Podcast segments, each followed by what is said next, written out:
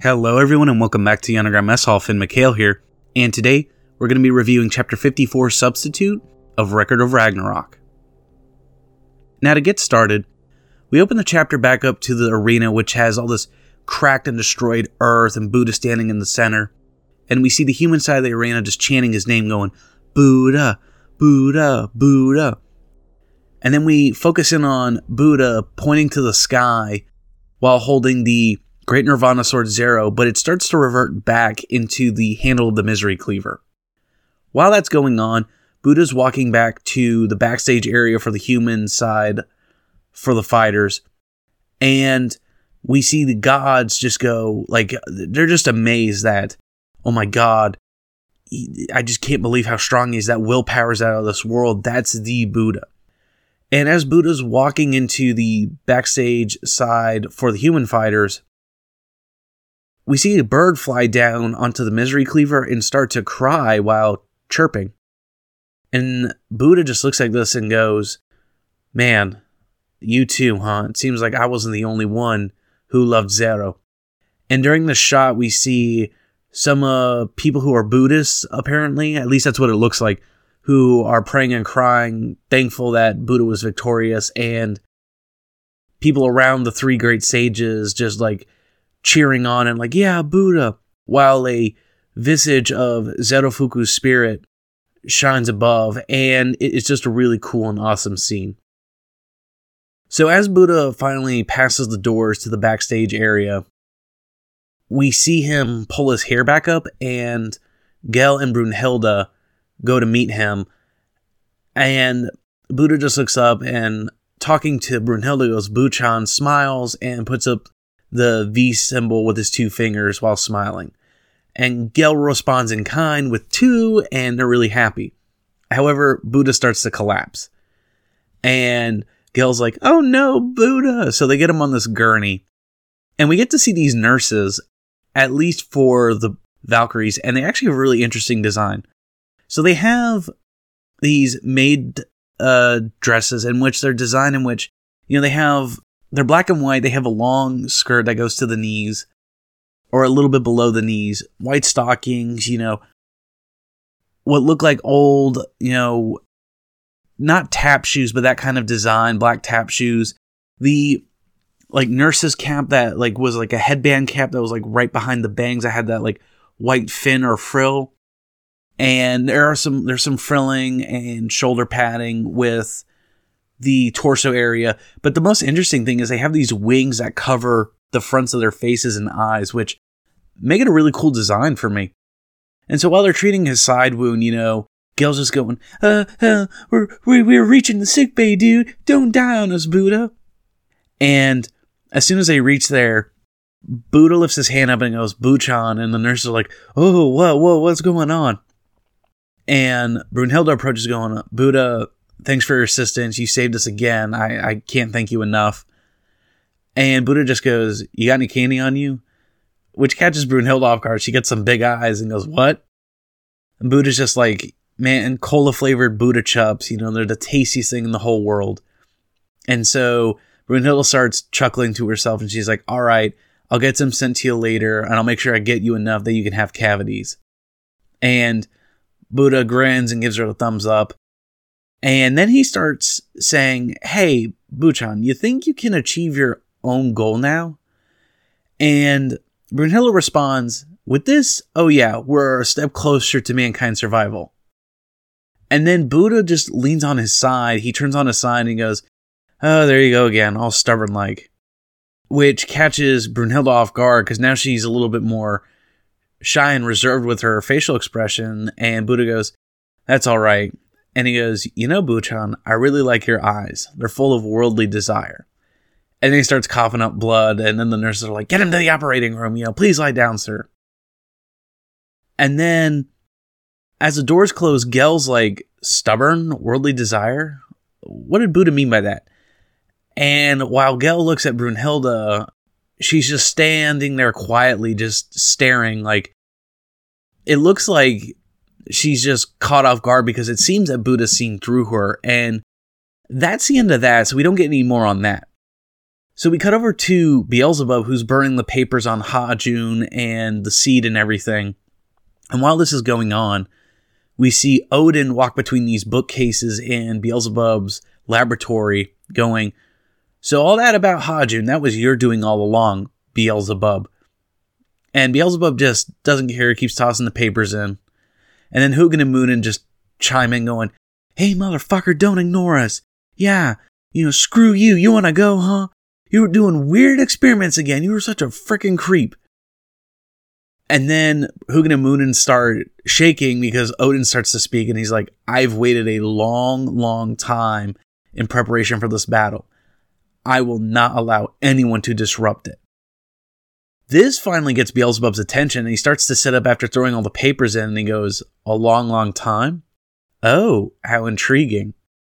And we get this shocked, you know, and it looked like, it looks like Odin's caught off guard, but he's also trying to save face by unfurling his robes, not unfurling them, but, you know, raising them up and flashing them so as to try and keep his composure, but we see on his face, you know, he's gritting his teeth, and Huginn and Muninn are shaking.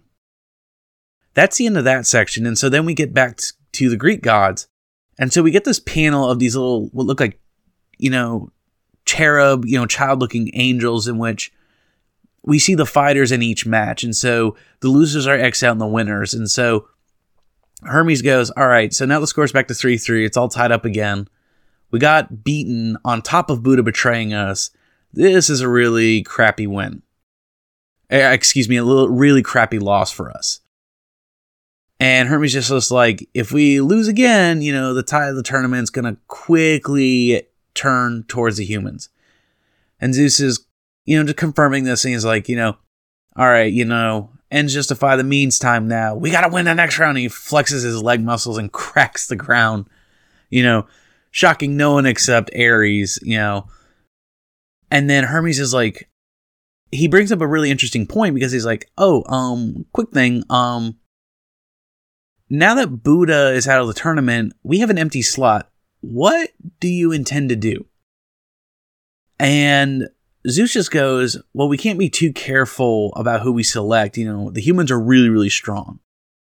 And Hermes is like, "Yeah, I was thinking the same thing." So it looks like they're kind of on the same page. And then Hermes gives a quick glance to Ares. And Ares is like, "Oh no, please don't tell me he's thinking about me." You know, he's like, "I'm a god of war though. You know, it's only natural that, you know, the gods are placing their expectations on me." But then like he was like, "Okay, I'll accept." And then all of a sudden he has another thought process. And he's like, wait, wait, wait, wait, wait, wait, wait. You know, mankind's way more powerful than I thought, you know. What if I get annihilated? You know, my pride as a god of war. He was like, stop, stop double guessing. Stop, you know, self-doubting yourself. Come on, you know, you got to win here now, Valhalla, for the name of the gods. You got to do it. And the narrator goes like, all right, so this train of thought lasted, you know, zero point two five seconds. And so Ares starts to shyly go, I, I, I, I, I. And then we forgot Hades is there. And Hades is like, I shall go. And this catches not just Ares off guard, but Hermes and Zeus are a little taken aback. And Ares just was like, Hades, you're the ruler of Helheim. You're going to join the, the battle yourself? And so Zeus just calmly goes, you know, oh, what's ever gotten into you, king of Helheim? Hades looks over at him and he goes, it's a foolish question. So he takes his eye patch off, crushes it, and he's like, you know, it's an obvious answer. This is revenge for Poseidon. And that's the end of the chapter.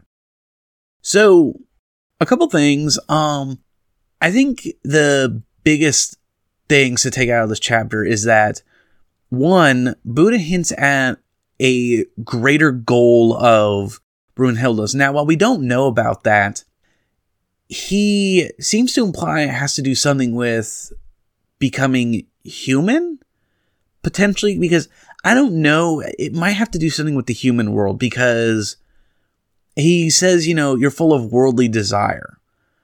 And that just makes me think that there's something about Brunhilde that wishes something about the human world.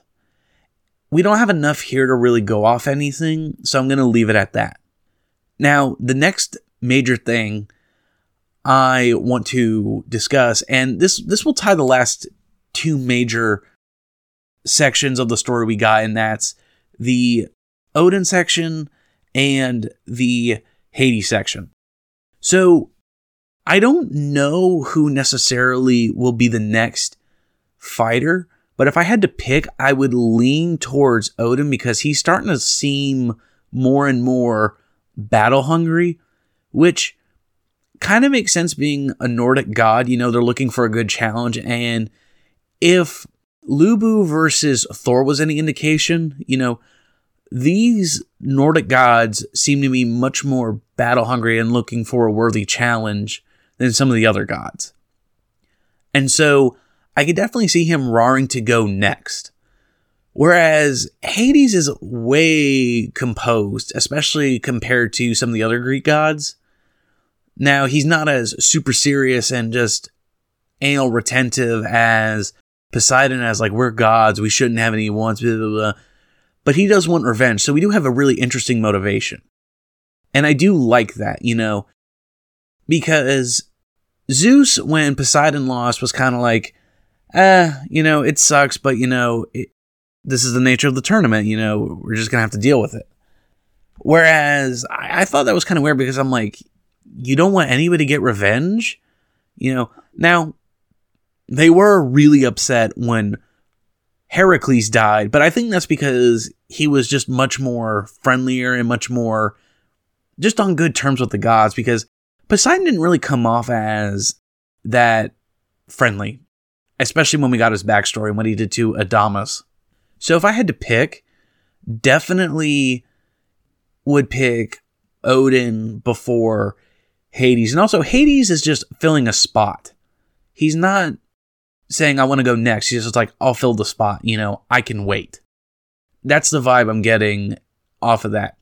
Now, when it comes to Odin and Beelzebub's interaction, it seems that Beelzebub has some interesting ulterior motives, and he kind of doesn't care about the fighters. And I think that's what kind of took Odin aback.